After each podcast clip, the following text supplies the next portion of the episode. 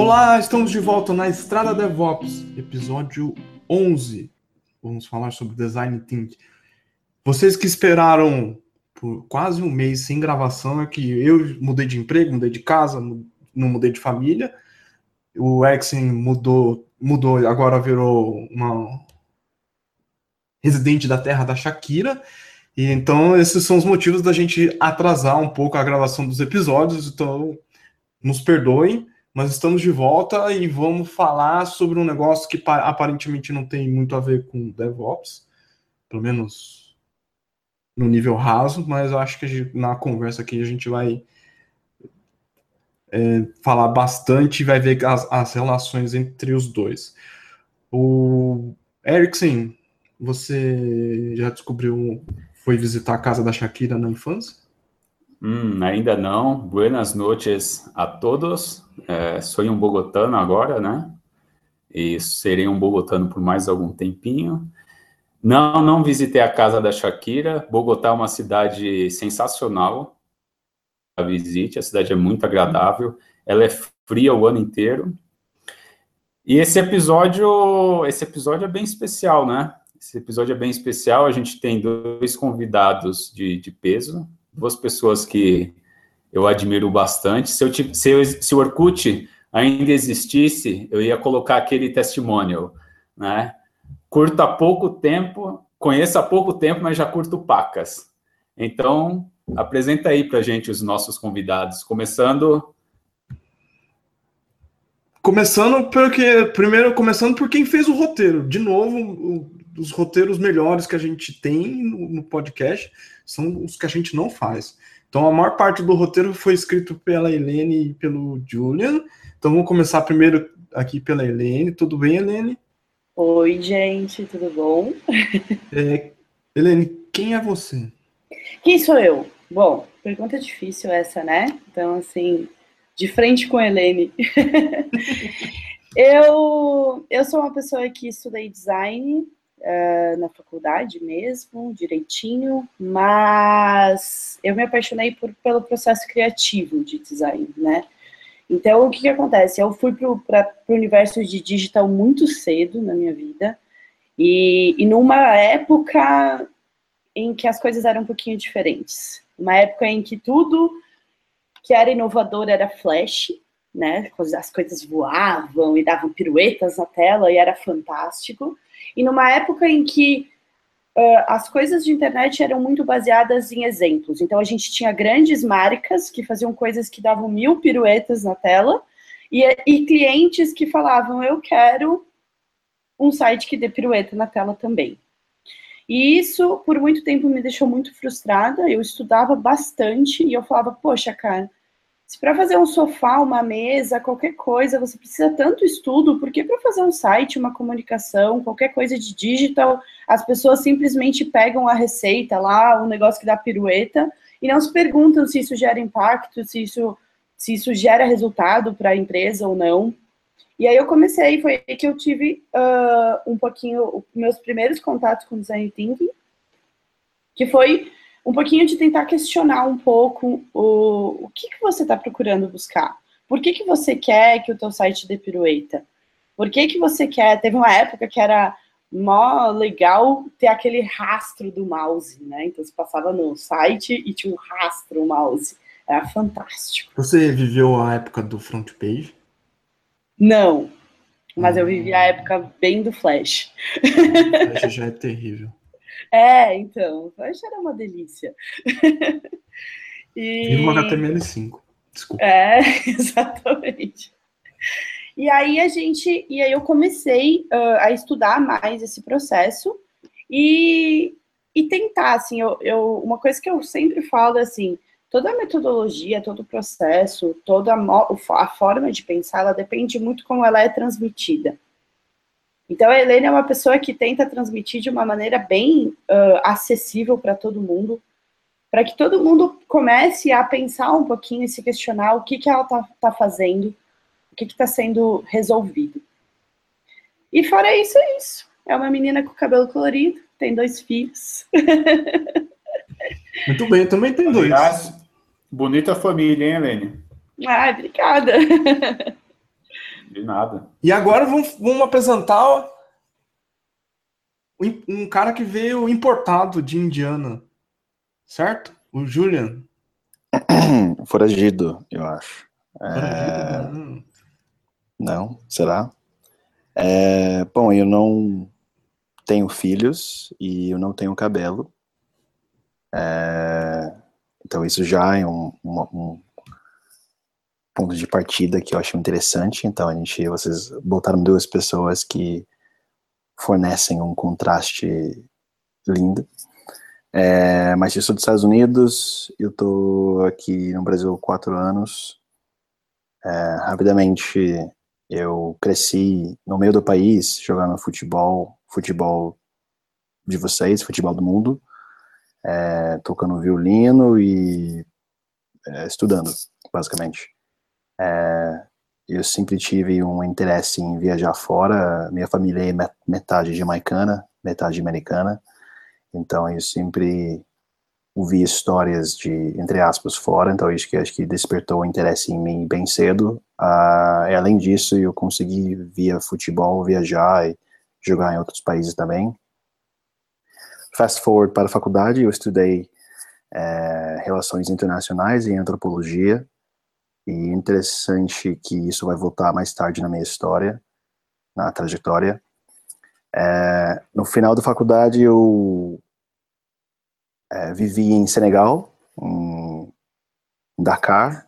É, eu estudei lá, é, falando francês, e comecei minha tese lá sobre umas coisas. Foi uma abordagem antropológica é, sobre comércio mundial e um grupo religioso.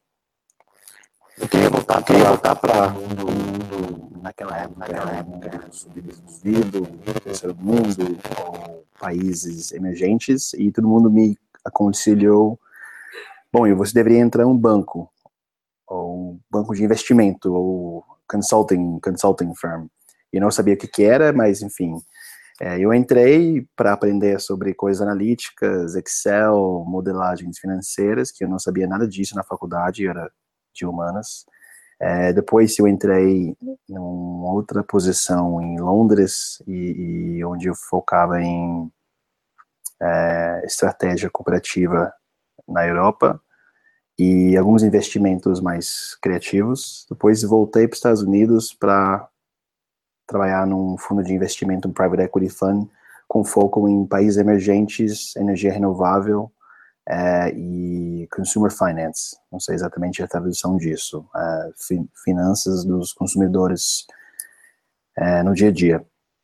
Durante esse tempo eu comecei a fazer projetos fora de trabalho com amigos pessoais, artistas, designers em Nova York, e eu queria tornar isso um pouco mais real. É, não quero falar a palavra profissional, mas mais real, uma coisa um pouco mais formal, e queria mesclar esses dois mundos de negócios, é, um mundo mais analítica, o que eu tinha vivido até esse ponto, e os meus interesses antropológicos da faculdade e é, os side projects, hobbies de, de design, fim de semana e à noite. Então eu tive a sorte de entrar em Stanford, onde eu estudei é, design sustentável, no D-School, e eu passei três anos lá fazendo mestrado, projetos de mestrado em Product Design, Design Thinking, Design Sustentável e também, ao mesmo tempo, meu MBA, para realmente tentar juntar esses dois mundos. E depois de fazer isso, ao longo do processo, eu trabalhava, fiz projetos com Tátil e Opa, e eu, eu não vou dizer que eu me apaixonei pelo Brasil, mas eu gostava das oportunidades aqui para juntar esses dois mundos o mundo mais de business e o mundo de design e, e foco no usuário. E até hoje isso é, faz parte do meu foco e a minha trajetória de juntar esses dois mundos quando eu consigo. É, e eu passei por startups, ajudando startups, fazendo freelance. Agora eu estou trabalhando numa consultoria fazendo esse trabalho de experience design. Tô com vergonha de continuar depois do currículo dos dois. A gente, a gente faz o seguinte: a gente larga o podcast, deixa para os dois eles tocam daqui para frente. Eu nem, é, eu não, nem sei como reiniciar a minha, minha máquina às vezes, então acho que não vai rolar. como, como vocês já sabem. Eu sou aquela pessoa, tipo, que, que trabalha com tecnologia, entre aspas, tecnologia é uma palavra que eu acho um pouco pobre, mas design, tecnologia, a internet, e, aí eu, eu, sou igual minha avó, às vezes, assim, tipo, eu não consigo ligar, não sabe onde está o botão, então eu tenho essa coisa um pouco autista, que eu acho que de certa forma me ajuda, ter uma perspectiva diferente, sei lá, mas... É... Total, ainda mais que você formou em antropologia, cara. É difícil. É um é dois universos em constante conflito. É difícil ser eu, não, não é fácil. Atravessar a rua tá difícil, tá difícil. Enfim. Até me perdi, mas voltando.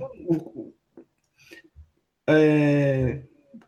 Como é que é para vocês design thinking em, em, poucas palavras, assim, se dá para fazer uma um resumo? Eu acho que, eu acho que é, ela falou muito bem no roteiro e eu gostaria só de falar que é, é um, um modo, uma forma de pensar. Isso. Eu acho que muitas pessoas falam, ah, processo, não sei o quê. Acho que é uma forma de pensar e abordar problemas. E eu vou deixar ela elaborar porque ela faz bem melhor que eu. Mentira. Não, eu acho que muita gente uh, fica muito fechado no processo, né? Então, hoje teve uma discussão, coincidentemente, teve uma discussão sobre isso lá no trabalho. Hoje eu trabalho lá na Easy, junto com o Erickson. E, e teve uma discussão sobre isso que era sobre a receita do bolo, né? Design Thinking definitivamente não é uma receita do bolo. Ele, ele é uma forma de você resolver o problema. Então, a primeira pergunta é: você realmente quer fazer um bolo? Então, ou o que, você está buscando com esse bolo? Você quer matar fome? Você quer matar uma vontade? Você quer matar um desejo? Então, assim, uh, tem muitas coisas, né, que podem ser questionadas dentro do design thinking. E definitivamente, toda vez que você olha algo de uma maneira totalmente analítica, tipo, ah, esse é um processo, eu preciso fazer isso, depois isso, depois isso, você perde com isso. Porque você perde a contribuição das pessoas, né? Então, o design thinking, ele é uma forma de pensar uma forma de trazer a concepção de estudo, de usuário, de empatia. Eu acho que uma palavra que resume muito bem o design thinking é a empatia. A empatia em você olhar para o seu usuário e você buscar entender o que, que ele está procurando naquilo. Qual é o problema que ele está tá tendo? Qual é o objetivo daquilo que você está formulando? É você ser cada vez mais empático com os mais diferentes tipos de usuário que você está lidando no seu dia a dia. Eu acho que só para acrescentar um pouquinho, é, muitas pessoas devem ter visto esse Venn diagram de viável ou que traz lucro e tal, e acho que a experiência de abordar um problema com o mindset de design thinking, que até vira uma palavra meio perigosa nos últimos cinco anos, eu acho, assim, porque muito, muitas pessoas estão falando, julgando para lá, para cá, mas acho que durante o processo você pula entre o que, que é possível, o que, que é viável e o que, que é desejável. E o que fica confuso às vezes e, e traz ambiguidade é o fato que quando qual alto, como e quando fazer esses pulos entre esses três mundos para chegar numa solução que faz sentido para o usuário, a pessoa, é, o dia a dia dela, a empresa e a experiência como, como toda.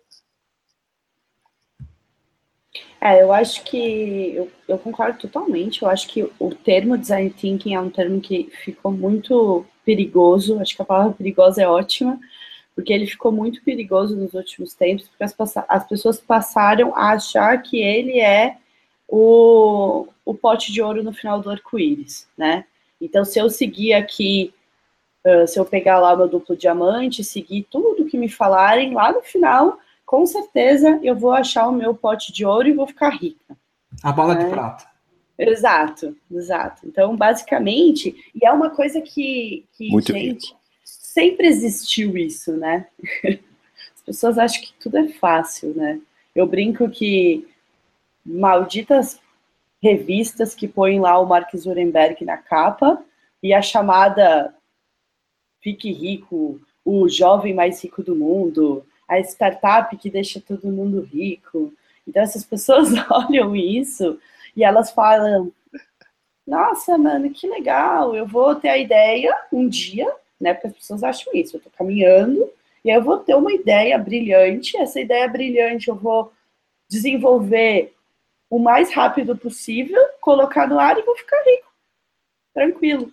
E as pessoas pensam isso não só com startups, não só com aplicativos, mas elas pensam isso às vezes com e-commerce, elas pensam isso com tudo, com praticamente tudo que envolve a tecnologia.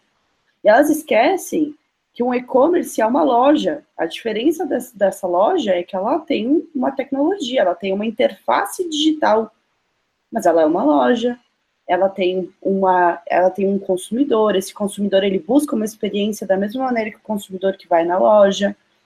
Tudo é igual, né? O, a, a, o usuário é o mesmo, só que muda a maneira com que você está fazendo isso. Então, nada é mágico e nada é o arco-íris que tem uma que tem no final um, um pote de ouro. Sinto dizer.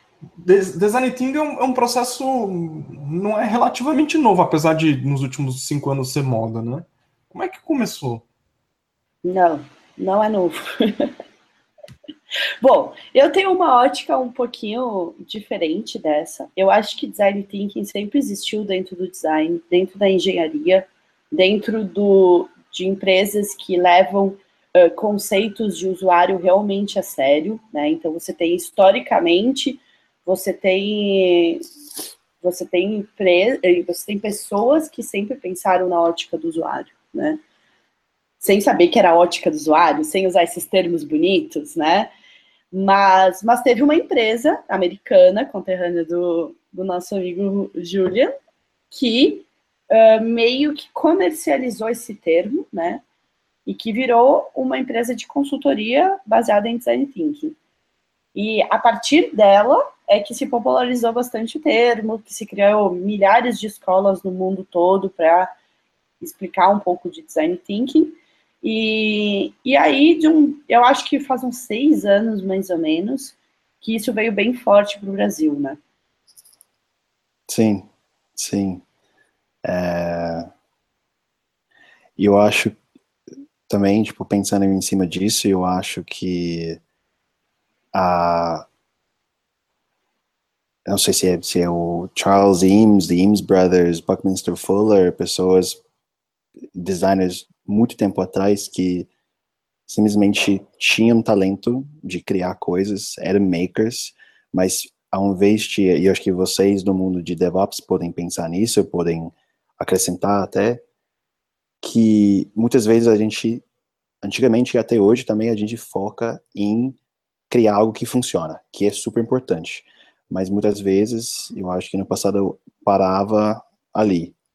Tipo, isso funciona. E o jeito que a gente está replicando, o jeito que o sistema funciona on the back end ou atrás da cortina, e a gente vai replicar isso e a gente vai dar para o usuário.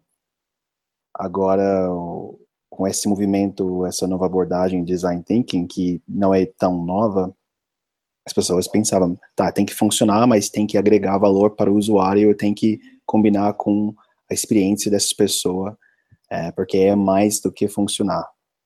É, então, acho que isso foi meu olhar que me ajudou a entender que não é algo que aconteceu, que foi, é, que brotou do mundo em 2010, que é uma coisa que muitas pessoas estão fazendo há muito tempo.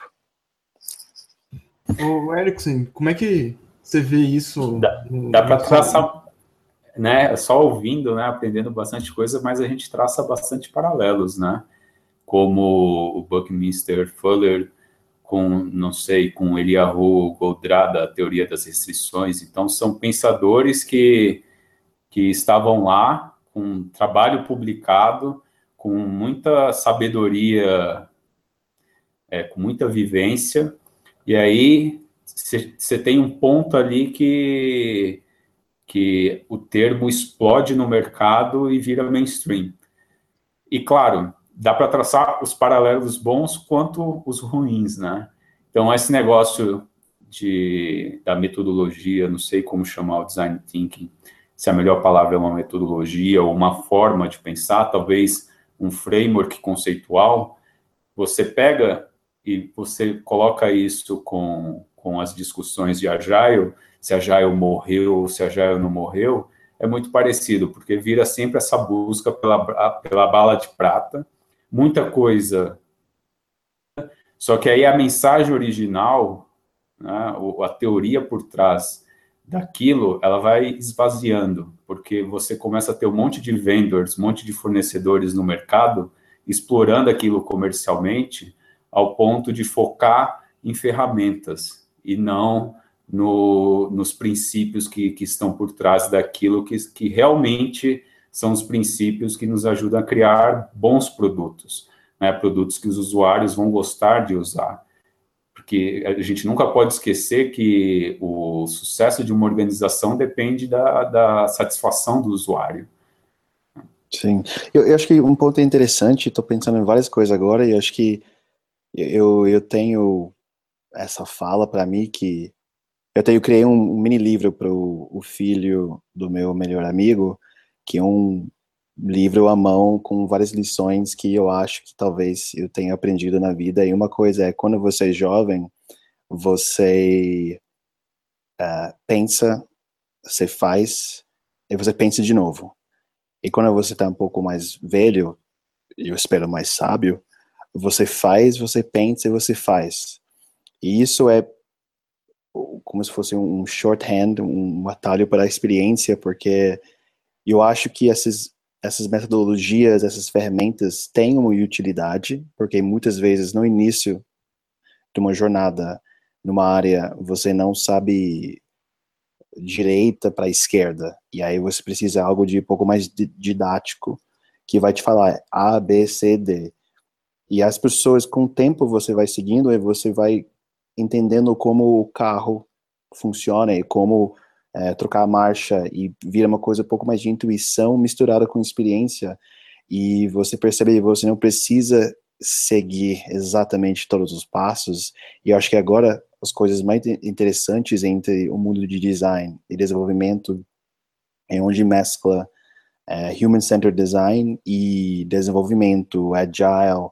É como a gente utiliza o, a, forma de pensar de human-centered design com um time que prefere usar Kanban ou Scrum, e eu acho que aí as coisas estão se misturando e as coisas ficam mais interessantes porque não é só uma metodologia, não é só não é apenas tipo um jeito de fazer, e a gente acaba criando coisas mais interessantes porque a gente acaba misturando os rios, entre aspas. Tá com, com o fone desligado, Helene. Desculpem. então, eu acho que tem, um, tem uma coisa muito, muito séria que a gente está vivendo hoje, que é o fato, dois, dois problemas, né? O problema é o fato da distância que a gente que, que a gente criou nos times por causa da tecnologia, né? Então, pessoas, você entra na empresa, na agência, em qualquer lugar, e a empresa é um silêncio, e tá todo mundo se falando através do Slack, do Skype, do, de, do Mattermost, de qualquer outra ferramenta que seja. As pessoas pararam de se falar, né? As pessoas pararam de, de conversar, de construir coisas juntas. E isso se perde muito, né? Eu acho que uh, tanto os processos agile, quanto os processos agora de user story mapping, quanto o design thinking, eles, todos eles batem muito na tecla da multidisciplinaridade, né? E a gente está perdendo isso, a gente está perdendo isso basicamente por dois motivos. Porque as pessoas passaram a só olhar a entrega, né? Então, você não olha mais para o problema, você olha para o que você tem que fazer. Então, basicamente, as pessoas falam: eu tenho que fazer uma feature X. Sei lá, que imprima um arquivo, sei lá, um qualquer feature, que gere um PDF. Ah, mas por que, que você está gerando um PDF? O que, que você está tentando resolver? O que, que é um PDF? Para que, que serve? Então, as pessoas elas pensam no que elas têm que fazer e não no impacto que aquilo vai gerar para o usuário, né? Então, esse é um problema. E aí, o outro problema é que as pessoas não, não se falam, né? Você falou bastante de, de você está fazendo um livro para o seu amigo. Eu tenho dois filhos pequenos e E eu acho impressionante como as crianças elas estão perdendo cada vez mais cedo a questão do desenhar, né? Eu tinha um professor meu que ele falava da importância de você fazer garafunhas, né? Que é o desenho sem objetivo nenhum, simplesmente rabiscar, rabiscar, rabiscar. E a gente perde isso na infância, né? A gente primeiro faz isso. A minha filha de um ano faz isso. Meu filho de quatro, ele já se sente na obrigação de fazer uma casinha, uma pessoinha. Ele, ele já não gosta de desenhar simplesmente sem objetivo nenhum. Simplesmente por um exercício de pegar um, um lápis e desenhar. Né? E isso, isso vai para o mercado de trabalho. As pessoas estão cada vez falando menos. Ou se falando bastante e trocando pouco conhecimento. Eu acho interessante isso, esse ponto das crianças, porque é, se eu estou entendendo bem, e me, me corrija se, se eu falar algo que não está condizente, mas o seu filho mais velho, ele sente uma necessidade de definir o que ele está fazendo e ter é, é, coisas que são mais claras, é, eu acho isso interessante, tipo, quando você faz uma aula de Human Centered Design, ou Design Thinking, quando você ensina, ou quando você dá aula, quando você recebe, eu estava é, nas duas posições, é, se rolar, se rolar bem, é interessante porque você consegue, de certa forma, voltar para essa fase mais infantil, de se desprender dessa necessidade de ter razão, de saber a resposta, e eu acho que, no geral, e Erickson, eu e você, a gente tivemos várias conversas sobre uh, o momento de ter uh, uma certeza e o momento de saber que a ambiguidade é importante e você tem que estar calmo com isso e estar ok com isso. É, eu acho que o, coisa, uma das coisas mais interessantes que eu acho que a gente pode aprender e que a gente pode desafruir é, é esse conforto é, com ambiguidade no processo, que não é muito linear, que não é muito claro o tempo inteiro.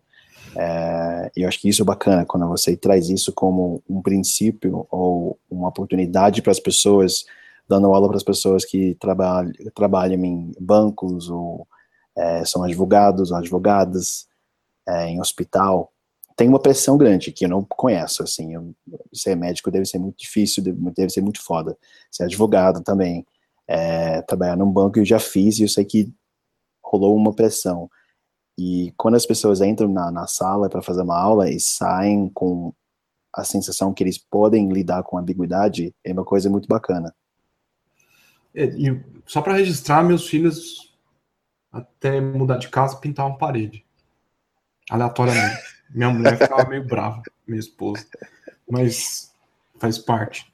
É, então, eu tinha um professor meu de, de processo criativo, ele falava que a gente precisava fazer isso, que a gente precisava se desprender e tentar fazer exatamente isso que o Julian falou, né? Se desprender do objetivo, se desprender da razão, deixar o processo fluir. Eu tenho uma grande amiga minha que ela fala que é confia no processo, deixa a coisa fluir, deixa, deixa a coisa tomar o seu rumo, né? Tenta desprender um pouco dessa nessa necessidade que a gente tem de, de ter razão, de passar alguma razão para aquilo, né? É, e... Desculpa. Não, pode, não, pode continuar. É, o, por exemplo, eu, agora eu estou trabalhando numa startup, depois de anos trabalhando no mercado tradicional, e eu sou um dos caras, provavelmente o cara mais experiente lá na empresa, para não dizer velho, e, e só talvez não mais do que os donos. Ah, e o pessoal tava me perguntando algumas coisas. Ah, por que, que a gente vai fazer? Eu falei assim, cara, não sei. Vamos adotar um método científico. A gente vai, fazer, vai elaborar uma hipótese, vai fazer. Se der errado, a gente vai aprender e vamos fazer por outro caminho. Não tenho a resposta pronta. E não vou ter, mas vamos por aqui. E aí eles conseguiram resolver o problema deles. Eu, eu acho que em parte, das pessoas, primeiro que as pessoas uh, têm insegurança de fazer as coisas e, e, arriscar coisas por causa do ambiente, do problema de comunicação. Então elas fazem aquilo que é, é certo que, que elas têm que fazer. É, ou operar um sistema, ou desenvolver uma funcionalidade Y, uh, mas não transformar alguma coisa ou produzir um negócio usando, exercendo a criatividade ou fomentar a criatividade. E, isso é super difícil de fazer e precisa ter criar um clima para poder fazer isso.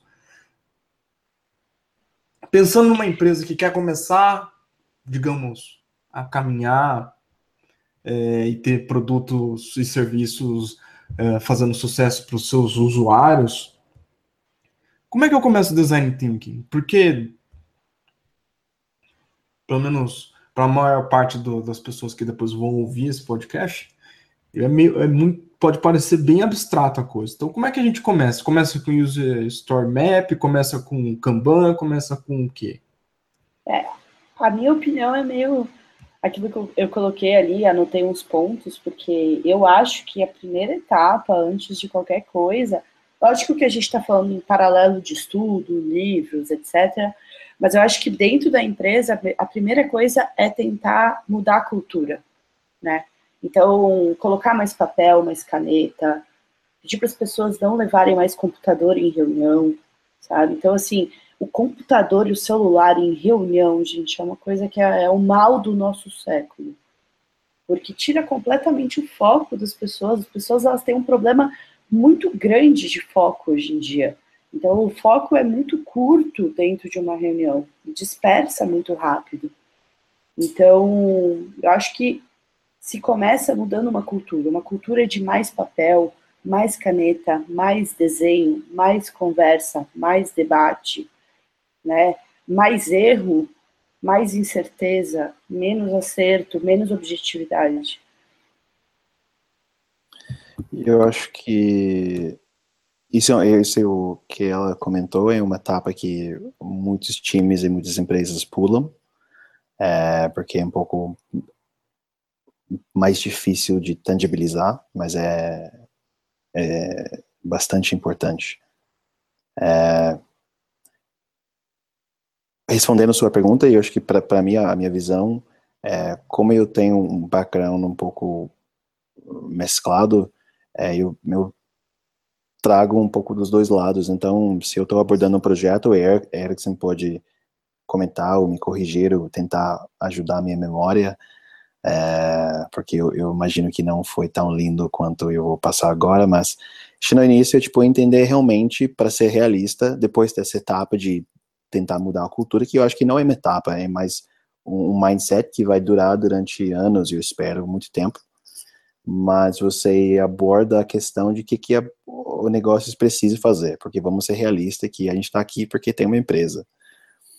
É, depois você fala, bom, se parte do modelo de negócios é entregar valor para os usuários, vamos entender aqui que o, o que, que isso significa para os usuários. E a gente estuda, tipo, sempre lembrando daquela semente de porque a empresa precisa existir, que, que é o ponto da empresa, e é com isso na cabeça você mergulha no mundo do usuário e os momentos e casos de uso, necessidade, é, dores e aspirações, para realmente entender para quem a gente está criando esse produto X. É, e de pesquisa, que pode ser um pouco águas, vamos dizer, águas turvas, você tem que sair com alguns insights, que são coisas, e eu, quando eu explico, são coisas que você entende hoje que você não entendia ontem. Coisas que é, você combina o que você viu com o que você entende e você tem uma coisa completamente nova que não é óbvia. É, e daí você começa a extrair algumas hipóteses de, de combinar com o que você falou antes é, e você brinca com alguns conceitos. Nesse momento de ser menos preso com uma solução, você brinca, você se apaixona pelo problema, você brinca, você prototipa, você tenta entender sobre o que você está criando, para quem você está criando, até você chegar no momento que você consegue criar uns protótipos que são um pouco mais entrando no mundo de Lean UX, de testar, criar hipóteses, aprender no, no, no, na metodologia um pouco mais científica, para realmente começar a fazer rodar a máquina de testar, aprender, construir, mensurar e seguindo esse, essa coisa para frente. Mas a trilha que você colocou de a cultura de não ser preso numa solução, de testar, de entender o usuário, sempre tem que ficar no, no, no DNA dos times é, que devem ser multidisciplinários, tem que ficar no processo, tem que ficar com os donos, os fundadores, é, porque isso vai garantir que as fases que vão evoluir o produto vão ser cada vez mais ricas e as versões vão não vão perder a alma inicial e, e esse espírito de tentar entender o que a gente está entregando e por quê, como, é, e também para deixar o espaço mais divertido e legal, porque é, de fato é um se é bem organizado, é uma experiência bem mais bacana do que um processo waterfall que é rígido e que cada um tem um, um, um buraco onde você tem que fazer o seu trabalho sem falar com os outros. Não parece, mas é tão ciência de foguetes. É, me ajude. Cinza de foguetes? Ciência de foguetes, rocket science. Ah, tá. Entendi. Eu acho que foi a Helene que colocou no, no nosso roteiro, não sei se a gente pode chamar de etapas, mas é uma visão macro de design thinking. Você pode passar por elas e dar um briefing assim rapidamente? Claro, claro. É, na verdade, assim, eu, eu botei ali o duplo diamante, né? Que é o mais conhecido do design thinking, né? E, e aquilo que, que o Julian falou é perfeito, assim, que é você tem que ter um conhecimento técnico para se sentir confortável em adaptar o processo, né? Você precisa ter conhecimento, conhecimento da metodologia, do processo de design thinking, para você se sentir seguro e adaptar ele sobre as necessidades que você quer e virar esse piloto automático, né, que hoje que o Julian falou. Basicamente, a gente tem algumas etapas, né? Uh, a primeira é o entendimento. Então, a primeira, ela tem como você expandir o teu o maior conhecimento que você puder sobre aquilo que você está buscando, né? Então, é um momento de pesquisa, é um momento de imersão no que você está trabalhando, no cenário que você está trabalhando, no, no na, no objetivo que você tem, no público que você tem, você vai pegar informações e abrir o seu conhecimento maior, o maior que você puder, né? E aí, de novo, multidisciplinaridade, perfis diferentes, percepções sobre aquilo de maneiras diferentes, né? Depois você segue para a observação, né? Que é vamos olhar tudo isso que a gente que a gente coletou, né? Então vamos ver tudo isso que a gente buscou no mercado, no entendimento, em pesquisas. Pesquisas é um cenário difícil. E aí vamos começar a funilar. Aí a gente tem o ponto de vista, né, que é a empatia sobre o usuário, né, que é qual é o ponto de vista que eu vou trabalhar sobre aquilo. Uh, aí a ideação, que é efetivamente brainstorming, processos criativos, né, criatividade mesmo. E aí a gente entra numa coisa que a gente se esquece pra caramba, assim, que o Julian falou agora há pouco, que é a questão de prototipar, né? Uh, junto dessa, dessa cultura de perder o papel, de perder a caneta, de perder tudo isso, a gente perde também a questão da prototipação simples, né? A gente perde a questão de você poder desenhar e mostrar para alguém, olha, você entende isso que eu estou desenhando? Isso ficou claro para você? A gente perde isso, né? Porque a gente acha que protótipos são só grandes protótipos, grandes wireframes, extremamente navegáveis, que prevêem todas as múltiplas navegações do usuário. E às vezes não. Às vezes protótipo pode ser algo muito simples que te dê as respostas que você precisa para seguir adiante. Depois a gente vem a parte de teste e interação propriamente dita com, com o usuário, para daí começar tudo de novo. muito bem, Alex, você não. Tá muito quieto hoje, cara. Tomo pisco, comeu. Eu tô, tô, tô aprendendo, eu, né? Tô não, é o. Aqui. É a bachata. Bachata, ele tá. ele, ele é. Ele fui, é. Fui pra hipnotizado rumba, pela bachata. Fui, fui pra rumba, voltei cansado e só tô ouvindo. Só. Rumba! é, uma Não, coisa mas que... eu tenho Eu vou, eu tenho, eu tenho uma observação. A, a, a Helene tocou no ponto da, da, cultura e ela é bem fundamental porque uma cultura ela é apenas um sistema de crenças compartilhadas, né? Cultura não é nada mais do que do que isso. E as organizações elas se esquecem que, as, que a cultura também faz parte do, do, do sistema de performance da empresa, de como a empresa aprende, como que ela reage em relação a mudanças do mercado. Então, se você tem uma cultura que está capenga, né, ou como Steve Blank fala, se você tem uma dívida cultural, você começa a ter processos engessados, você começa a ter pessoas que não questionam, não fazem as perguntas que são importantes para você aprender qual é o seu objetivo, qual é o seu norte verdadeiro. Então, qual é a minha razão de existir? Para quem eu sirvo? Quais são as mudanças do, do mercado, meu usuário está satisfeito, a gente está trabalhando do jeito certo, a gente está melhorando a forma de trabalhar diariamente. Então, essas, essas perguntas precisam ser feitas. E o Steve Blank, ele diz que a dívida cultural, ela é pior do que a dívida técnica, porque ela amplifica tudo. É. E o nosso trabalho é um trabalho de conhecimento. Então, não adianta, na maior parte do tempo, a gente está trabalhando em coisas que nunca ninguém fez antes. Então, cada etapa do nosso processo de trabalho, a gente tem que diminuir a incerteza das, das dúvidas que a gente tem. Eu acho que é, é, essa última fala que você falou agora de diminuir a incerteza é uma luta constante. Eu acho que esse jogo de é, é como se fosse, tipo, quando você acha o momento perfeito, o peso perfeito de... Ou quando você aprende como eu, como americano que, que cresceu no meio de nada, eu dirigia automático. E aí foi muito mais tarde na minha vida que eu aprendi a dirigir manual, que aqui para vocês é normal. É...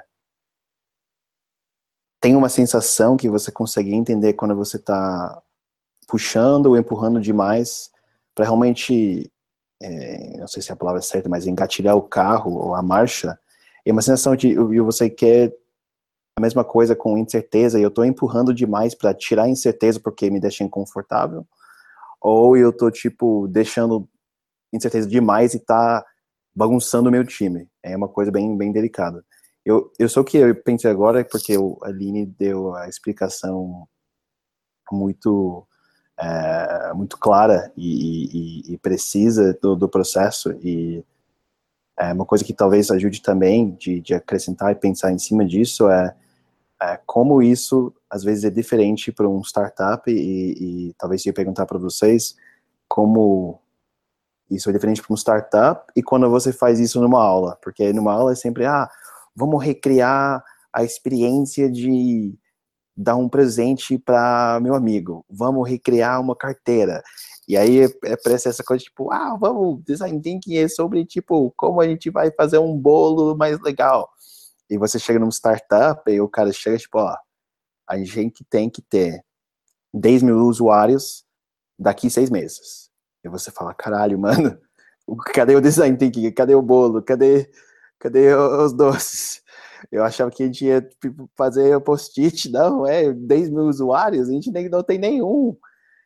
Então eu acho que colocando isso um pouco na perspectiva, porque muitas pessoas falam, pô, eu vi esse podcast, os caras falando disso aqui, mas eu não sei como aplicar isso, porque é muito foda no meu trabalho, os caras não têm tempo para pensar em post-it, porque eles tiram uma caneta, porque a gente não tem 10 mil usuários.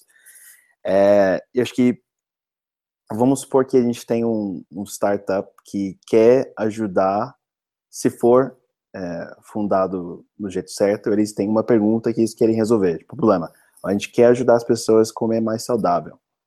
Ok, legal. Como ele me falou, tem que ter um problema bem definido. O problema é as pessoas não comem saudáveis. E depois, eu e a Aline, vamos dizer, somos um time, a gente entra no mundo e fala, bom, vamos entender e vamos fazer uma fase de imersão para entender por que, como, é, se sim, se não as pessoas comem saudáveis e como a gente pode ajudar as pessoas. Então a gente tenta, tipo, entender esse mundo, é, essa questão, a gente entra em pesquisa para realmente uh, se aproximar mais com dos usuários. A gente passa tempo na casa, a gente passa tempo no restaurante, a gente é, faz um shadowing das pessoas. A gente começar a aprender, tipo, cara, não é necessariamente é isso onde, tipo, o, o, a experiência e o Double Diamond às vezes fica um pouco, ah, não sei, não é tão claro a rota. Mas a gente pode estar fazendo pesquisa e o problema muda. A gente percebe, eu e ela, a gente percebemos que não, o, o, problema, a meta é comer mais saudável, mas a gente está aprendendo que as pessoas querem sentir que eles estão fazendo parte de criar a comida saudável dentro da casa. E a gente percebeu que mais pessoas, apesar de, uma, de ser uma população menor, querem participar em, na criação de uma horta pequena na cozinha. Isso realmente significa saudável para eles, não é o que a gente acha, o que a gente achava como startup era calorias. Então, o entendimento, a observação, te ajuda a, a, entender essas coisas que não estavam tão óbvias, que você nem pensou antes. E daí a gente fala, bom, ok, entendemos isso, isso é nosso ponto de vista. Comer saudável é fazer parte do processo de criar uma horta na sua cozinha, para fazer parte do processo saudável. E depois a gente pode pensar, tipo, vamos idear, vamos fazer um brainstorming. Como nós podemos ajudar as pessoas a criar uma horta na casa deles, numa cidade tão cheia de concreto. E aí você tem que fazer um monte de brainstorming para chegar, provavelmente depois de 40 minutos, talvez cinco ideias vão sair e são interessantes. E daí a gente começa a prototipar essas coisas com papel, baixa fidelidade, a gente talvez volta, gente volte para casa das pessoas que a gente entrevistou para testar. Eu pensei em um, um framework que as pessoas colam na parede para ajudar eles a entender onde comprar ervas X. E Erickson pensou em é, uma caixinha onde cabe várias plantas e o número dos fornecedores. E ele pensou em outra coisa. Então a gente testa essas coisas.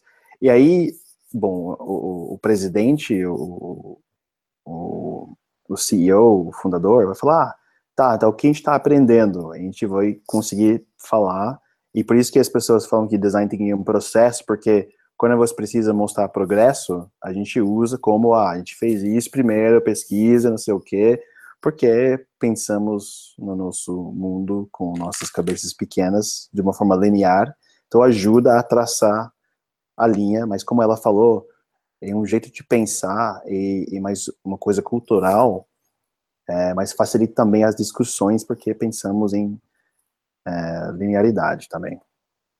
Não sei se isso ajudou, se isso bagunçou mais conversa, mas às vezes é, é, é, exemplos idiotas e simples ajudam as pessoas a entender, ah, tá, estou entendendo um pouco melhor. E também não é igual, não quer dizer que não é válido, mas a aula é diferente do que um startup, porque tem outros fatores. Eu acho que as duas situações são divertidas de forma diferente.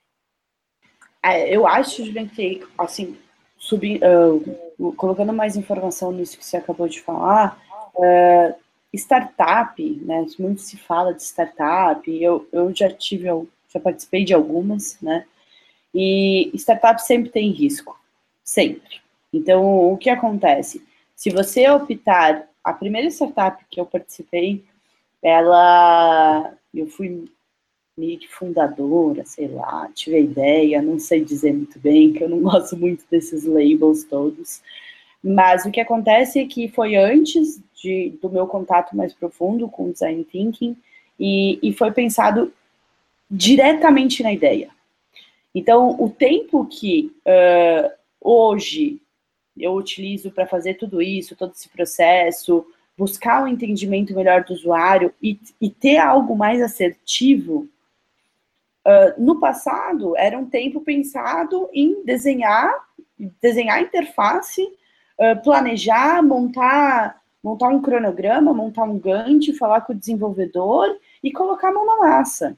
E assim, infelizmente, uh, na minha experiência, foi bem frustrante, porque no final desse processo, o meu usuário não estava buscando aquilo que eu construí.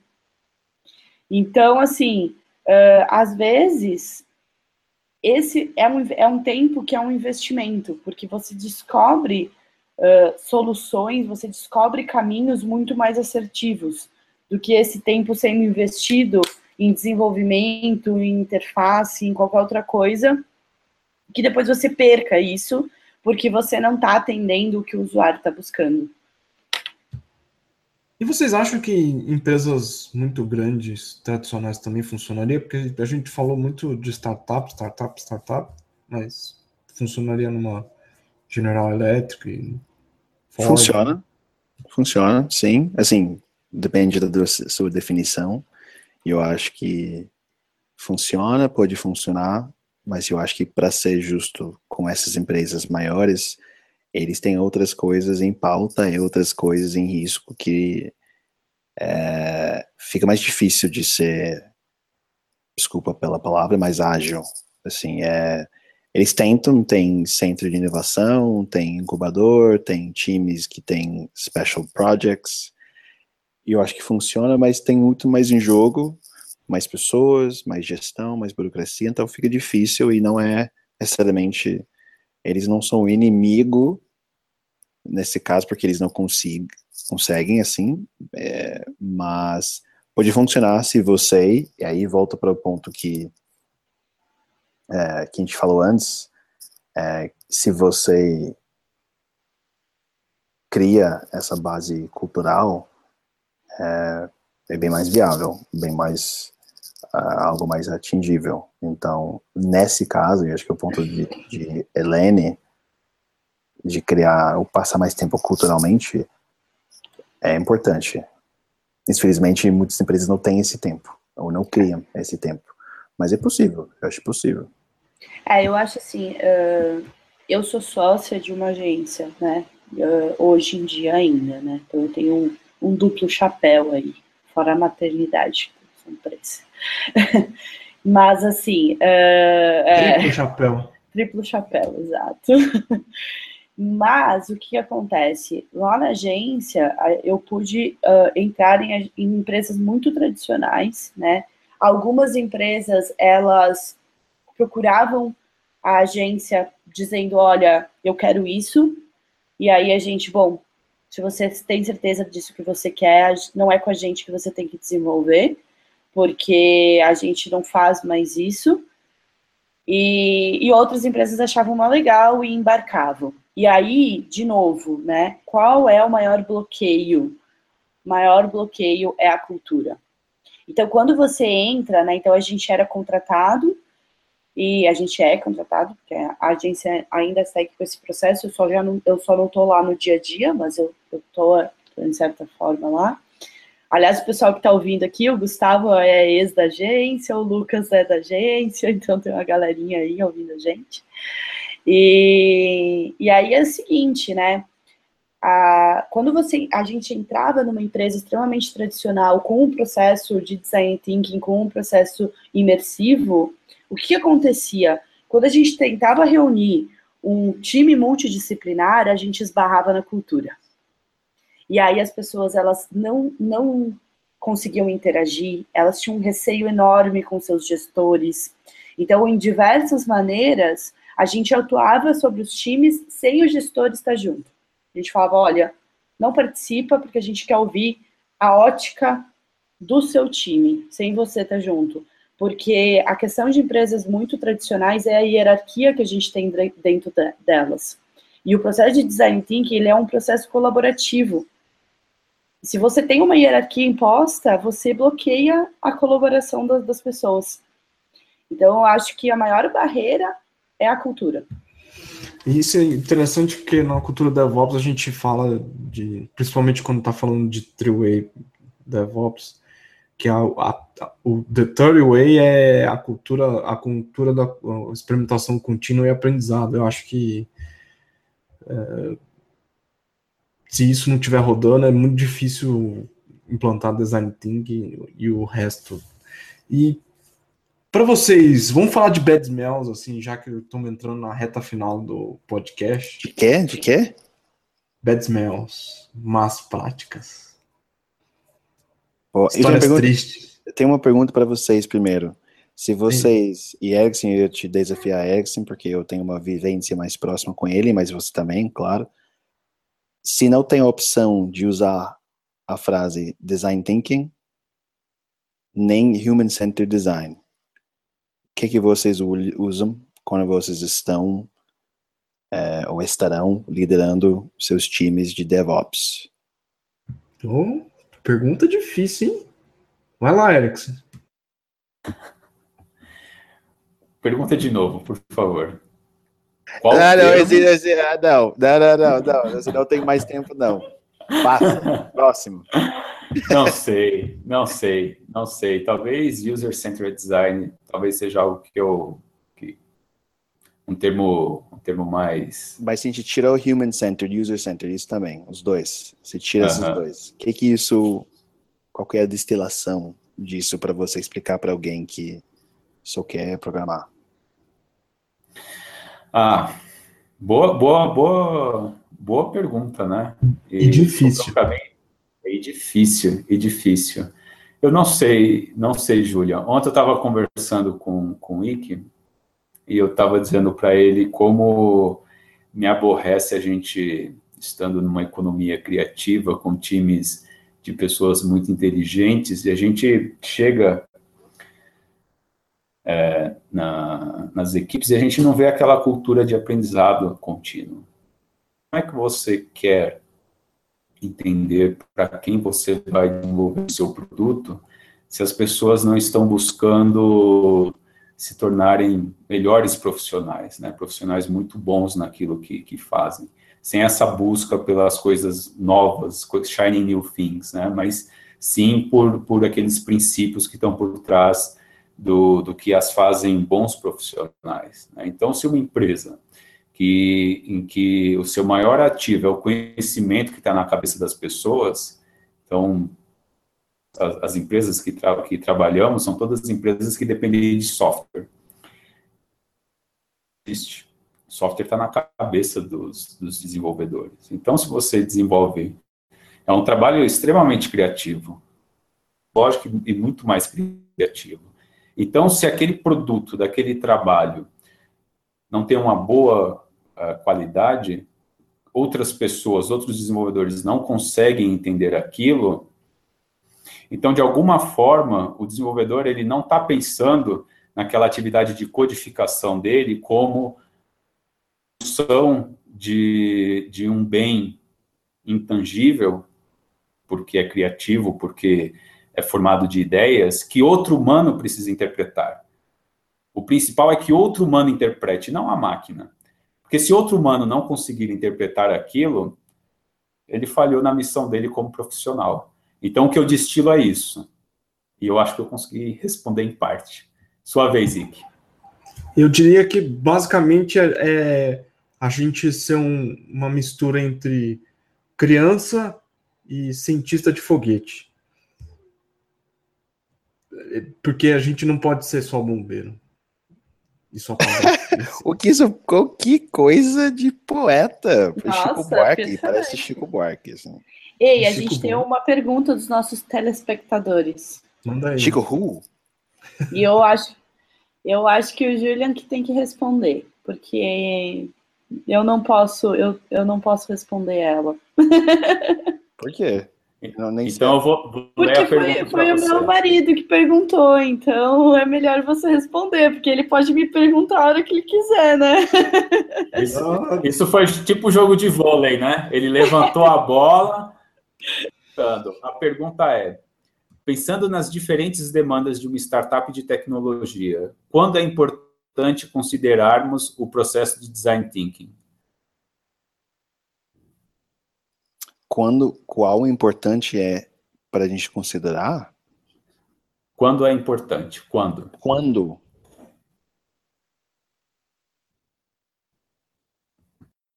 Isso. acho, acho que a pergunta é o quanto é importante? Qual é a relevância? Não, Ah, não, eu ah. acho que é quando, gente. Quando, em Quando? que momento, né? Ah, Então, tipo, bom. dentro de um, de um fluxo de startup, de uma empresa, quando. E isso é engraçado que hoje o UI me fez essa pergunta, Eriksen. então, assim, é uma pergunta capciosa essa, que as pessoas perguntam quando a gente deve usar o design thinking, qual é o momento, né, que a gente usa a metodologia. Vai lá, Júlia. Eu acho que é, pode, ter vários momentos. É, se fosse comigo, seria no início, antes ou durante a fundação, para entender se a gente está criando ou buscando algo de valor que vai atingir uma verdade humana, necessidade humana real. É, depois desse momento, eu aplicaria de novo na a concepção é, e a criação de cada versão ou manifestação do produto. Se, se for uma família, um suíte de produtos, cara, no início de cada um. É, e também eu aplicaria durante as fases de refinamento, quando você quer corrigir um problema ou reentender é, como como reenquadrar o produto que é uma manifestação da sua solução. Eu acho que seria esses três momentos. O mais importante sendo, eu acho, no início, porque se você começa é, de forma errada, pode ser complicado depois.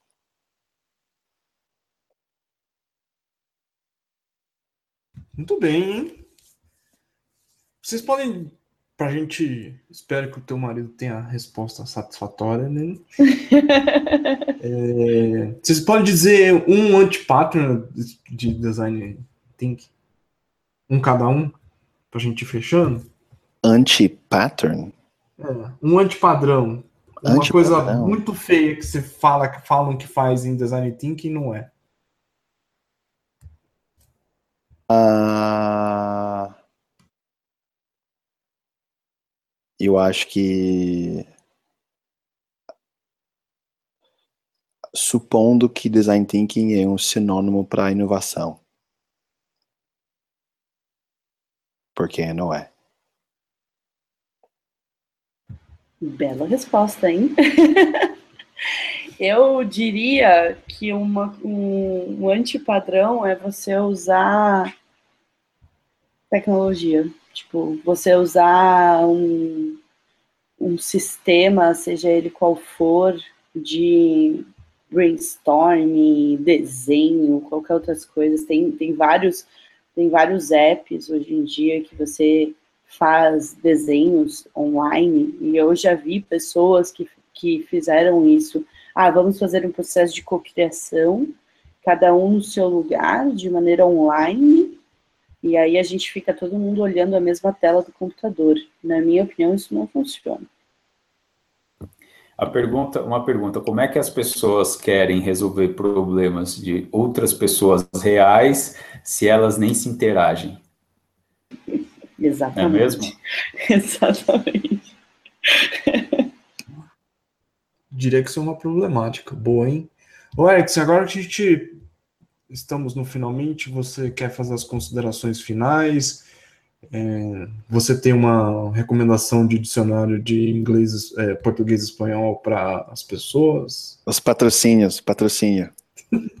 Os patrocínios? Não, não, não, aqui a gente não puxa patrocínio, não. Já me acusaram isso no episódio anterior, porque eu dei uma dica de sem querer e falei o nome de uma faculdade, aí não, então né, tá patrocinado. Né? E, claro, a gente não faz, a gente ainda não faz. Gostaria de agradecer, que bom. Dinheiro, é, dinheiro algum que e o dia que a gente fizer, a gente não vai contar para ninguém também.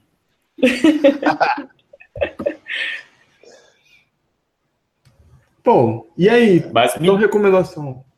Recomendação. Mas minha, minha, só minhas considerações finais é só agradecimento mesmo. Aprendi pra caramba em menos de uma hora. Gostei muito. É, Helene Júlio, a gente no final, a gente sempre, a gente tinha um bate pronto assim de fazer as perguntas sobre livro, é, filme, uh, áudio, enfim. Então a, a, gente vai simplificar isso só assim, você, é, começando de trás para frente. Julian, você tem alguma recomendação ou alguma coisa que você está lendo que você gostaria de compartilhar pro, de dica para o pessoal que vai nos assistir ou ouvir depois? Pô. É, eu não sou muito bom disso. Eu tenho um amigo que é muito bom nisso, mas. Então, pode ser o que você gosta, não precisa. Ah, ser... não tem, tem- então tem que ter a ver com. Não, pode ser. Estou lendo eh, história em quadrinho. Bom, eu acho que. Bom, agora que. Obrigado, você me soltou da cadeia desse pensamento fechado. É, é, E eu acho que as pessoas devem escutar mais o rap freestyle. E eu acho que. Você tem uma recomendação de um artista especificamente? Não, não, não. Só busca. é, o rap freestyle, acho que isso é interessante, importante. E eu acho que é, qualquer podcast que o formato é contar histórias. é, eu acho que bom, um livro, uma coisa que eu não consegui fazer durante muito tempo, que eu tenho vergonha, é sempre ter um, um livro de ficção de perto. É, e eu, eu sou péssimo nisso, mas eu acho que quando eu consigo, recentemente um amigo me deu um e eu tô gos- gostando da experiência, então é isso que é importante. Muito bem. Helene, você tem recomendação para nós? Então, eu acho que muita, muita coisa que a gente se falou hoje se resume a pessoas. Então, eu acho que as pessoas precisam conversar cada vez mais sobre o momento que a gente está vivendo, momento, então, precisa se falar sobre feminismo, machismo, ah, segregação, qualquer segregação, porque isso é uma, uma coisa da nossa sociedade que acaba separando as pessoas. E tudo isso que a gente falou hoje, a gente falou de colaboração. E para você ser colaborativo, empático com as pessoas, você não precisa ter nenhuma barreira social e cultural. E hoje a gente está cheio de barreira social e cultural. Então vamos falar mais sobre isso, vamos explicar mais para os nossos filhos, criar filhos ah, mais para o amor e menos para a divergência. E, enfim, vamos tentar fazer uma sociedade melhor, porque aí a gente vai ter uma sociedade mais colaborativa. Muito bem. A minha dica para essa semana, para esse episódio especificamente, é Star Trek Discovery, que acabou de sair no Netflix, que a capitã é negra. Ah, é, muito E bom. a- É? a, a primeira, o primeiro oficial, se eu não estou enganado, é uma chinesa, que apesar de seguir uma, um- um- uma estrutura militar, Star Trek, ah, é, desde o início, desde o primeiro seriado, ele é- fala muito sobre questão de diversidade e, e povos diferentes. Então a gente está finalizando esse podcast. Muito obrigado a todo mundo que nos ouviu e que nos escutou. Ah, esse, ele vai ser publicado no www.estradadevops.org e provavelmente nós vamos voltar regularmente no próximo episódio, o ex, especialmente da Colômbia, e vai dar uma receita de um prato típico colombiano para nós no próximo episódio. É isso aí, tchau, tchau.